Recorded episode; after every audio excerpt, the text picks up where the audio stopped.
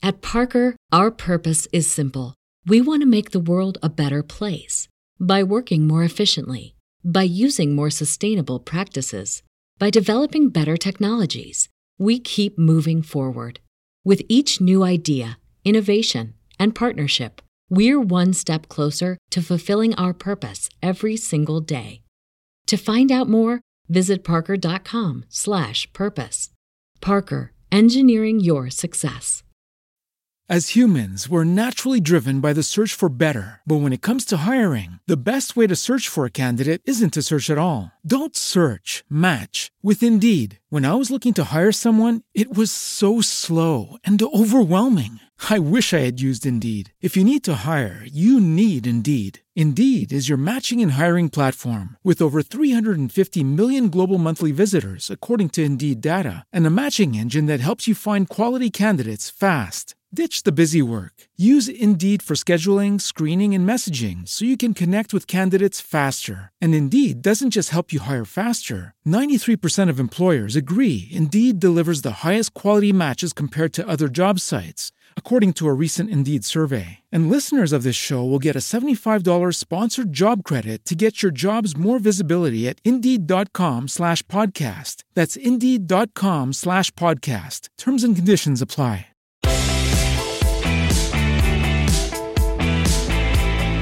Hey guys, it's Sean, and I'm here to introduce a new bonus episode that we are bringing to you guys on the ReelBlend podcast. We had the director Amber Sealey join us for her new film, No Man of God, starring Elijah Wood. Uh, it reminded me very much of that fantastic David Fincher show, Mindhunter, where uh, agents from the FBI are figuring out how to use interviews with serial killers in order to better understand where um, and how future crimes are going to take place. Elijah Wood plays one of the earliest agents uh, who got a chance to get in on this program, and in this film in particular, the one that it focuses on is uh, Ted Bundy, which is someplace that Mindhunter didn't get a chance to go to. So it's exciting from that perspective. Uh, Amber Sealey dove super deep into research on not just Ted Bundy, but the um, the agents who participated in this program really exciting conversation in terms of how to put this movie together and some of the other places where she sees the film industry going. So we were thrilled to have Amber join us on the ReelBlend podcast. And so without further ado, I will throw it to our bonus episode, Amber Sealey on ReelBlend. We always joke uh, that the laziest, laziest question in film journalism is what drew you to this project. Uh, it's just an that awful or question. Tell me about yourself. I hate that. Just so tell me about yourself. Tell me about yourself. I'm like, Um, but I was honestly genuinely curious that with a project like this, you have to live in the mindset of some really dark and disturbing material uh, for a long period of time. And so I was actually wondering, uh, you know, w- what sort of drew you to this? I'm What a sorry. lazy question. And if you had any hesitation Yeah. to take it because of the amount of time that you'd have to spend in the headspace of, of some disturbing characters. And also tell us about yourself.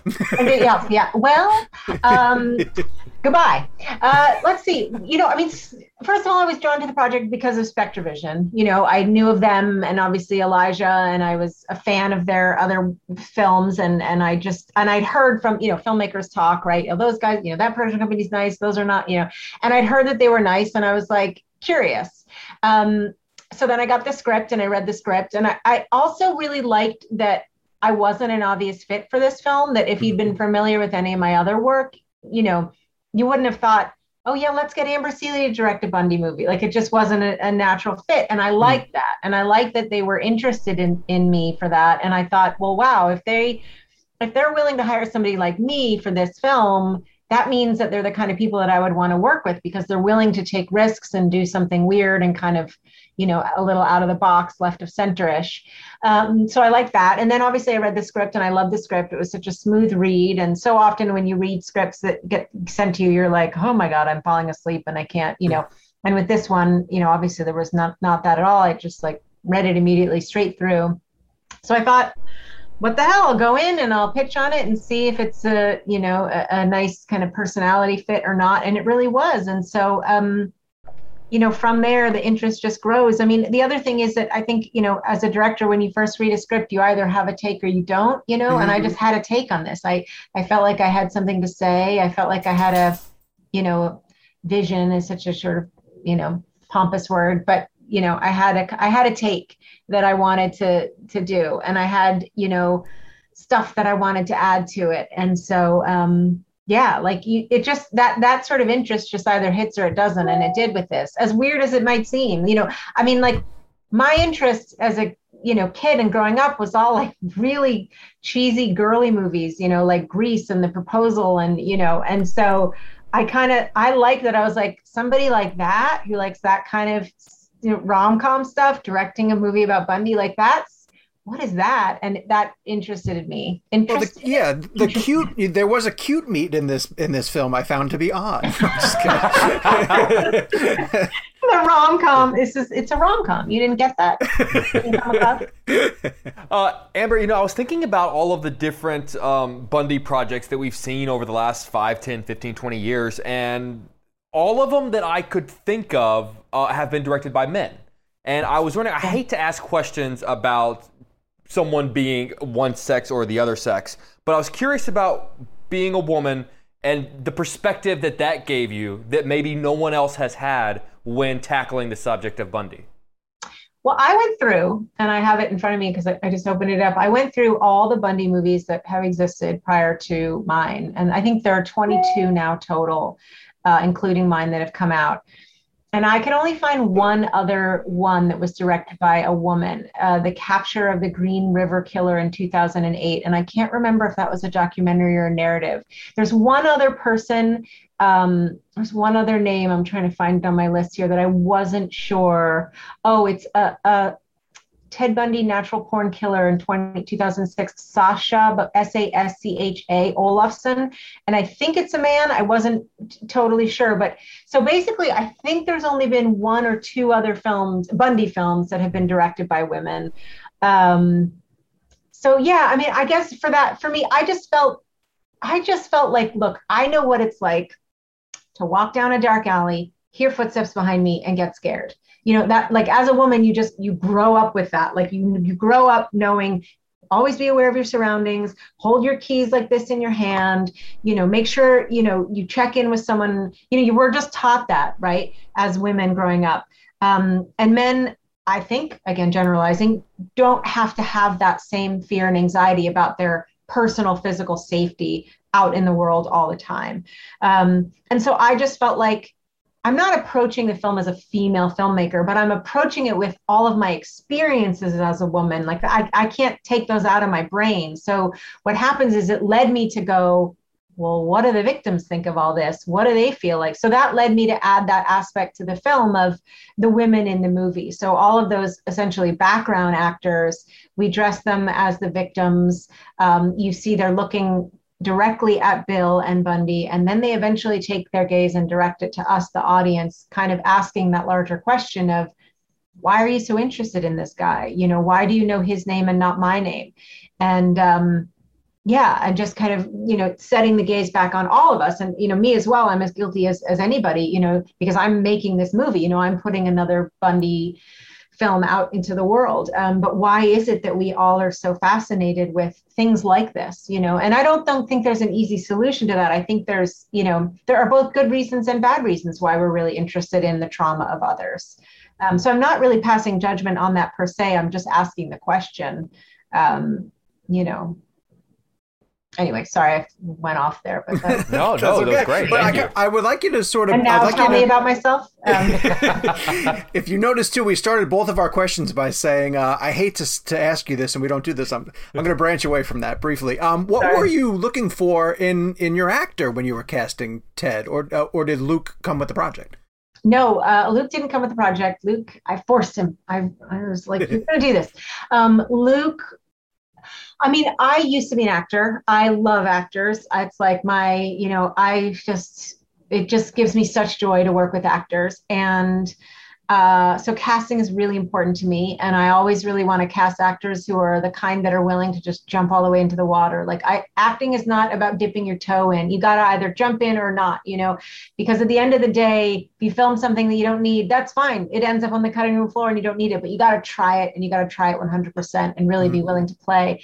And i i just have been a fan of luke's forever. Ever i saw him in um, he was a he's canadian. He was in a canadian show called slings and arrows a long time ago. I saw that that. And then obviously I was a fan of his work from um, Sarah Polley's film Take This Waltz and hmm. from mm. um, you know Marvelous Mrs. Maisel and so I just I just I don't know I just I was like oh my god Luke Kirby he would be an amazing Bundy and then I started pulling together um, photos of him and photos of Bundy and like I would do I'd look for a photo of Luke kind of making a this sort of face and then a photo of Bundy and they oddly looked like really similar and so then I couldn't get Luke out of my head for this. Did you role. tell him that? Because I don't know how I would respond yeah. to that if someone was like, "You look so much like Bundy."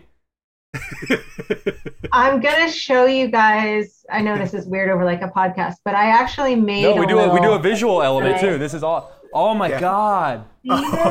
Oh, that's cool. That is awesome. See it, but it's all these. So I made that little thing, and I did show it to him, and he, of course, was like, "This that's traumatizing." So you're totally right. He was not thrilled to, see, to see that, but um, I think I made that actually. Like I didn't put it all together until after he was already on board. But basically, he we offered him the role, and he turned it down, which was fine. You know that happens a lot. But we have friends in common, and so I I just I said to him, I emailed him and I said, listen, I totally respect your not wanting to play Bundy. Like, can we just meet and chat? Because I've been a fan of yours and I just want to let you know what my perspective is on the movie and, how, and what my approach is going to be. And, and so we met and we ended up, you know, really getting along and having a good friendship and having a really interesting conversation about the very nature of making movies like this. You know, what is it that we're doing? And I was able to convince him. I said, look, because he said, what is my mom going to say when I tell her I'm playing Bundy? And I said, tell her you're helping female filmmakers. I said, tell her how hard it is for women. You know, like 2% of movies are directed by women or something. I said, tell her that you're, you know, you're wanting to, you know, bring some gender balance uh, to the film industry. And so he laughed and said, okay, I'll tell, I'll tell my mom that. So, um, so yeah, he did eventually agree to come on because I think he understood that this wasn't about, um, titillation or you know really reveling in the gore or recreations of his crimes. Mm. you know i was never interested in that. That's been done before and it's not where my interest lies. So you know. Mm.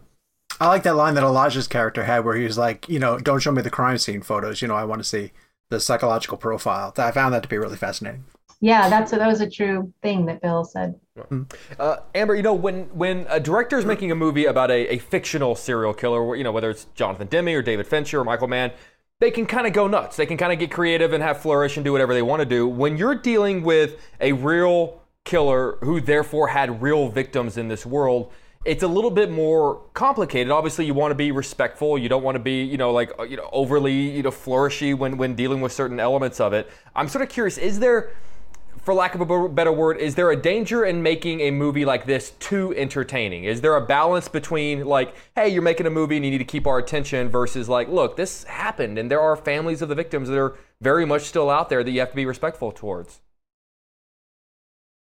That's a really good question. Uh, there's it, yeah. I mean, it's definitely a danger for sure. And I think that in as much as I can say, like, there are too many Bundy movies, we're obsessed with this, I'm completely as guilty as the next person. You know, like, I also made a Bundy movie. So, um, it's a really complicated issue. It was really important to me to deal with the concept of the victims in some way that felt respectful, didn't feel um, saccharine or like it was taking advantage in any way, you know, um, which is why I did the thing of adding, you know, like inserting the victims essentially into the narrative, even though they weren't present then, literally. Um, but just inserting them into the narrative in other way. You know, those background actors, like I said, we had them dressing, you know, they were dressed and made up to look like actual victims in outfits that they had really worn. And, mm-hmm. um, but yeah, I mean, it's, uh, if, a, if a victim's family were ever to come out with the argument of,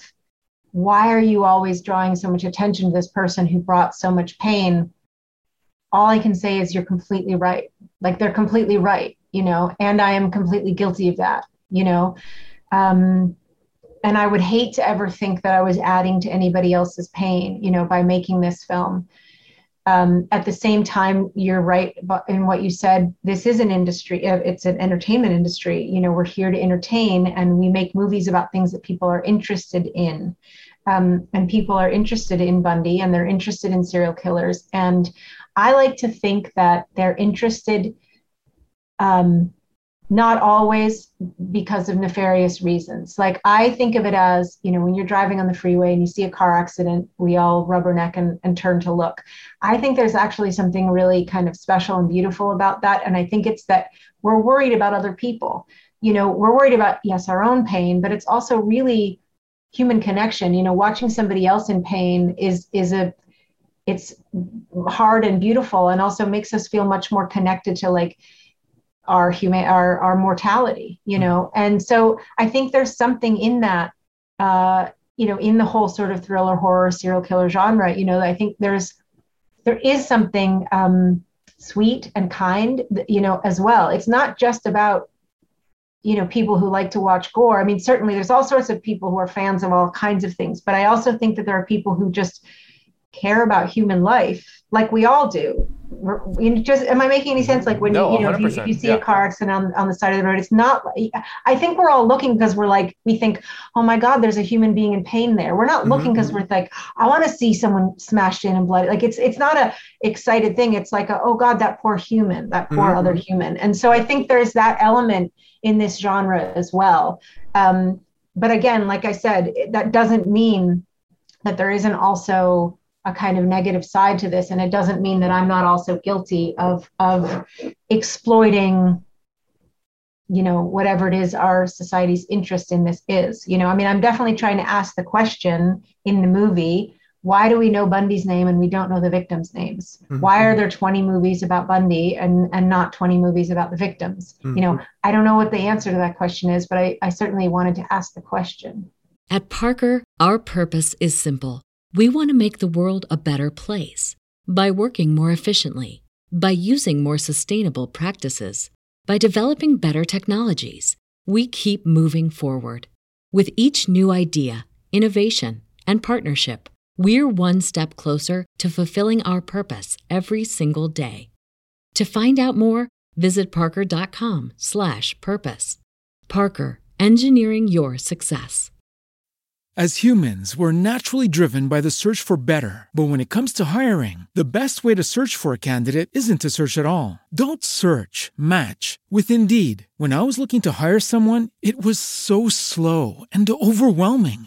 I wish I had used Indeed. If you need to hire, you need Indeed. Indeed is your matching and hiring platform with over 350 million global monthly visitors, according to Indeed data, and a matching engine that helps you find quality candidates fast. Ditch the busy work. Use Indeed for scheduling, screening, and messaging so you can connect with candidates faster. And Indeed doesn't just help you hire faster. 93% of employers agree Indeed delivers the highest quality matches compared to other job sites, according to a recent Indeed survey. And listeners of this show will get a $75 sponsored job credit to get your jobs more visibility at Indeed.com slash podcast. That's Indeed.com slash podcast. Terms and conditions apply. Amber, we have a lot of um, up and coming filmmakers who listen to our show to to hear these interviews from um, from directors, and so I want to ask a technical question. Um, there are huge chunks of your film that are extremely compelling, but they're just two men having a conversation over a table. Um, can you talk about the challenge as a director of coming up with new and fresh ways to just shoot a conversation um, and to still keep it compelling? Yeah so it was really important to me that that room be actually like you know a real interrogation room. At one point someone was like let's put sconces on the walls and i was like sconces on the wall? There's no interrogation room that has sconces on the wall. You know so i wanted the room to be authentic but what that essentially meant was like we've got one light it's above their heads you know that's what interrogation rooms look like. They're different now. Some you know there's often ones that have all the neon lighting and stuff or the fluorescent lighting. Um, but so that sort of authenticity of the space time period was really important to me. Um, but yeah certainly i was like okay two guys for hours on end you know in a room nothing nothing else no one else comes in and out nothing really you know happens. Right. But then I remembered I was like, the human body and the human face is really imminently watchable. Um, and especially with the actors that we have, you know, Elijah and Luke, like they're just, you know, I could watch them read the phone book. You know, they're both so interesting looking, um, so compelling. They really draw you in. That really, you know, put me at ease. So casting is part of it, right? Cast interesting people, cast mm-hmm. good actors, cast people with compelling faces. Um, and then the other part of it is, is that there's so much you can do with lighting and with camera. You know, for us, we took the approach of there's these four different times that they meet in the room. Their relationship changes. The first time they meet, it's all about Bill is trying to figure out who is Bundy, like who is this guy really? So I was like, okay, well that is it's very clear to me then. Bundy's obscured. We're seeing him under the arm, we're seeing him under the table, we're seeing only like half his face or three quarters of his face. His eyes are not completely lit. Mm-hmm. You know, mm-hmm. there's so many ways to make it visually um, representative of what is going on kind of in in terms of the subtext of the film. Mm and then you know as the conversations continue um, you know we worked our way you know with the visual language of the film towards the final scene which was just you know really intimate close-ups because at that point they've been friends for six years they know each other really intimately they've shared so much about each other Bundy is no longer, you know, um, opaque in any way. Mm-hmm. And so then we're like really seeing him clearly up close. We're getting a lot more like texture of skin, pores, eyelashes, that kind of thing, mm-hmm. um, and much more frontal, you know, more cent- him centered in the frame. Right. And the, the scenes in the middle when they're becoming like each other, I was like, well, let's, you know, basically Bill is asking the question, can I be like Bundy? Like, are we similar? And so that's when why I did the visual, you know, the merging of the two of them. Right, right. Thank you very much. Uh, Amber, I want to ask you a question about Bundy that, that I've actually always kind of wondered myself, which is what was it about him that attracted so many different people? I mean, you never, the, the, the, sort of stories you hear about him in terms of how he drew people toward him, you never hear about Ed Gein or John Wayne Gacy or Dahmer, but you, something, there was something about Bundy, even like at his, at his uh, trial people were were you know there and and it kind of goes into the whole weird sort of celebrity angle of, of how people ha- you know even treated him when he was when he was sort of going through the whole trial process i'm sort of curious having done so much research and and, and gone through this whole process of understanding sort of who he was what was it about him compared to other serial killers that have captured our attention that really drew people toward him there's so many answers to that question. I mean, the first one is that interest begets interest, right? So mm-hmm. it's like if there if we talk about there's interest in him, then there's going to be more interest in him. Sure. You know, like it sure. it builds like in the way that popularity and celebrity builds. You know, there's interest in the Kardashians, and there's people that hate that there's interest in the Kardashians, which then makes more interest. You know, it's the same kind of effect for Bundy. I think that originally like organically the fact that he was just a very sort of average kind of pleasant looking guy i mean he wasn't i don't think he was a male model as sometimes people portray him to be. I think he was attractive yeah, yeah they say stunning. good looking all the time and, and and i'm not necessarily he's, like the judge on that but every time i see pictures i go like that guy? Like that yeah i mean he's fine looking but i but i think that's the thing. So a lot of serial killers um you know for example the night stalker you know some people like that, you'd look at them and you'd go, oh yeah, I would definitely cross the other side of the street if that person was walking. Like they have a very, I'm forgetting the guy in Florida, the really tall, just very weird looking, like almost antisocial, never had any facial expressions, that guy. So mm there's a lot of them that are just visually people that you would be scared of if you encountered them late at night. And mm Bundy wasn't that. You know, he just looked like a normal guy. Um, and I think the you know I don't also don't think of him as this like incredibly smart person. I think he was smart enough, but he wasn't the you know, brainiac that he wanted everyone to think he was. But the one thing that he did figure out was that women are socialized to be nice and to take care of people. And so he learned that, like, oh, if I have a broken arm and I can't carry my books, and I ask that young woman, she has been literally trained from birth to be kind, to be helpful, to not say no to men, to be sweet, to be mm-hmm. likable, you know, all that stuff. So she is much more likely to say, yes, I'll help you, you know, uh, to your car or whatever, um, than say a, a boy is or a man is. Um, so he realized that. Um, you know, additionally, I think that. Um, I mean, I just think it was his his his way of approaching everything as like a um, a normal everyday person that was appealing to people. The film also brings up a really interesting concept that I don't think I've ever heard suggested uh, in a in a film like this or in any other type of film, which is that the FBI doesn't actually catch people um, that that there are killers who sort of choose when they would like to get caught. And uh, I was hoping that you could sort of elaborate on your opinion on that um, and, and where it sort of came from.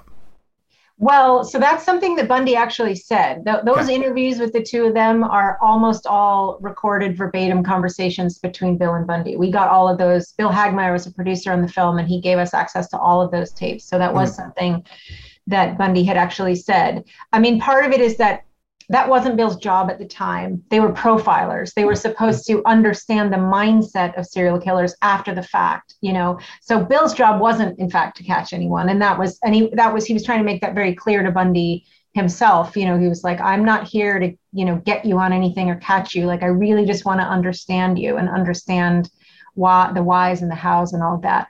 Um, but additionally, um, I mean, I, I think when Bundy says that, he doesn't mean only the FBI. I mean, I think he meant in general, all the investigators don't really catch people. I think he thinks that if any serial killer wants to get killed, like they either are not good and they slip up, and so they're dumb and they get mm-hmm. caught, or they eventually grow tired and want to get caught. So that mm-hmm. that's his kind of take on it. I mean, I personally disagree. I think that investigators do catch people, and I think that quite often they don't want to be caught and they get caught. And I think Bundy didn't want to get caught and got caught, you know, because mm-hmm. he slipped up and made a made an error or 2 mm-hmm. Um, but yeah, I mean, it just depends on what department you're talking about. But I think that particularly back then in the 80s, and the, the this department got set up, it was only four or five guys who were the first profilers, and their jobs were not to catch these people. So I don't know how that's shifted from now. I mean, I would imagine, you know, that part of the FBI has grown quite a bit and that now there is some sort of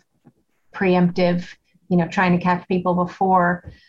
I mean, that was their goal, right, of profiling is that they could take that information and give it to investigators who are actively sure. searching for serial killers and use it. But I don't know if there's a department of the FBI who are out there, you know, on the streets trying to find people or if it's more research based. Yeah, I just found that comment so fascinating because of the amount of time and attention that we as a culture focus on, you know, these procedurals, you know, these shows that are all about tracking uh, and catching somebody. And the way that he was suggesting, like, nah, they never really catch anybody. I mean, one could certainly, you know, I did talk about that with Bill at one time, and he had given, he pointed me towards a bunch of statistics, and you know, so, but certainly, I mean, I don't know enough about the statistics about that. Like, you know, one could certainly how much money we spend on, say, the FBI, any profiling department, you know, investigative aspect sides of, of police departments, you know, and look at how many serial killers are actually caught versus like money spent on it. Mm-hmm. Smarter brains than mine would have to, you know, parse that out. But Amber, you talked about how this film is sort of unlike anything that you've done before, and there's kind of a part of you that was sort of like, okay, can I can I sort of tackle something like this and pull it off? And obviously you did, but I'm sort of curious, have you started looking ahead to sort of what genre is the next like, oh, I haven't done that, but but obviously if you were able to sort of move in this direction, you could, you know, if you were able to zig, you can obviously zag. So I'm sort of curious, what is what is the next like, can I pull this off for you? Well, I really I'm attached to a comedy script, which I'm really excited about uh, doing next. And I um, like as a person, I really like comedy. I, I watch comedy a lot. I'm a sort of jokey person. Um, so and I've done a little bit of drama, you know, dramedy, comma dramedies um, before, but I, would like to do something really, really firmly com- comedic. Um, but I think for me, it's not. I'm always drawn by the story and what it's saying, and like where you can go performance wise rather than just the genre. So, you know, I'm open to any genre depending on if the story pulls me in or not. Sure. Well, and to that end, Amber, and we'll wrap you up on this one. Um, this is your first time directing, I believe, uh, directing a feature that you didn't write prior to. Yeah. Is that correct? Yeah, um, correct. So just talk about that transition. What was it like taking on um, someone else's work? Is that something that you wouldn't mind doing going forward? Or do you like being the author of the project from the from the very first step? If you talk about those differences, I was just very curious. Um, yeah, no, it was really fun to do. It's a lot less work when you don't have to also be the writer. I mean, I did a pass. You know, directors that also write, they usually come in and they do a pass of the script. So, like I said, you know, I added in all the the women, the women victims and stuff. Um, but it was I mean, it was great. I loved working with the writer, and you know, it was such it was a really great um, just group of people that you know we all had similar interests and stuff. Um, I certainly love writing. I mean, I still, you know, I have stuff in development that I've written. I'll always write. It's always, you know, it's like a part part of me. Um, but it's just it's just slightly different it's like you i mean it's also different if you are directing episodic television or if you're directing narrative film i mean with with narrative film you you get to have a little bit more of a say you know you get to have a little bit more of a voice mm. than you do say if you're directing what somebody else wrote uh, for television um, so i mean it's just as I, I don't know. It's just different. It just really depends. You're gonna you're gonna add different amounts of your own voice depending on the project. You know, some projects you come on and the script is written by like ten different people and there's not a co- coherent voice, and so then you're like, okay, I'm gonna come in. I'm gonna really put my voice in and kind of make it more mine. And sometimes you come in like with this one where the script is really wonderful and it's there, and you're just gonna add some frosting on the cake. Um, and that was the experience here, but I mean, making a movie is always just making a movie. You know, each one is its own beast. They're all really different. There's going to be ups and downs about everything. Um, and to me, the process is really fun, regardless of whether I wrote it or not.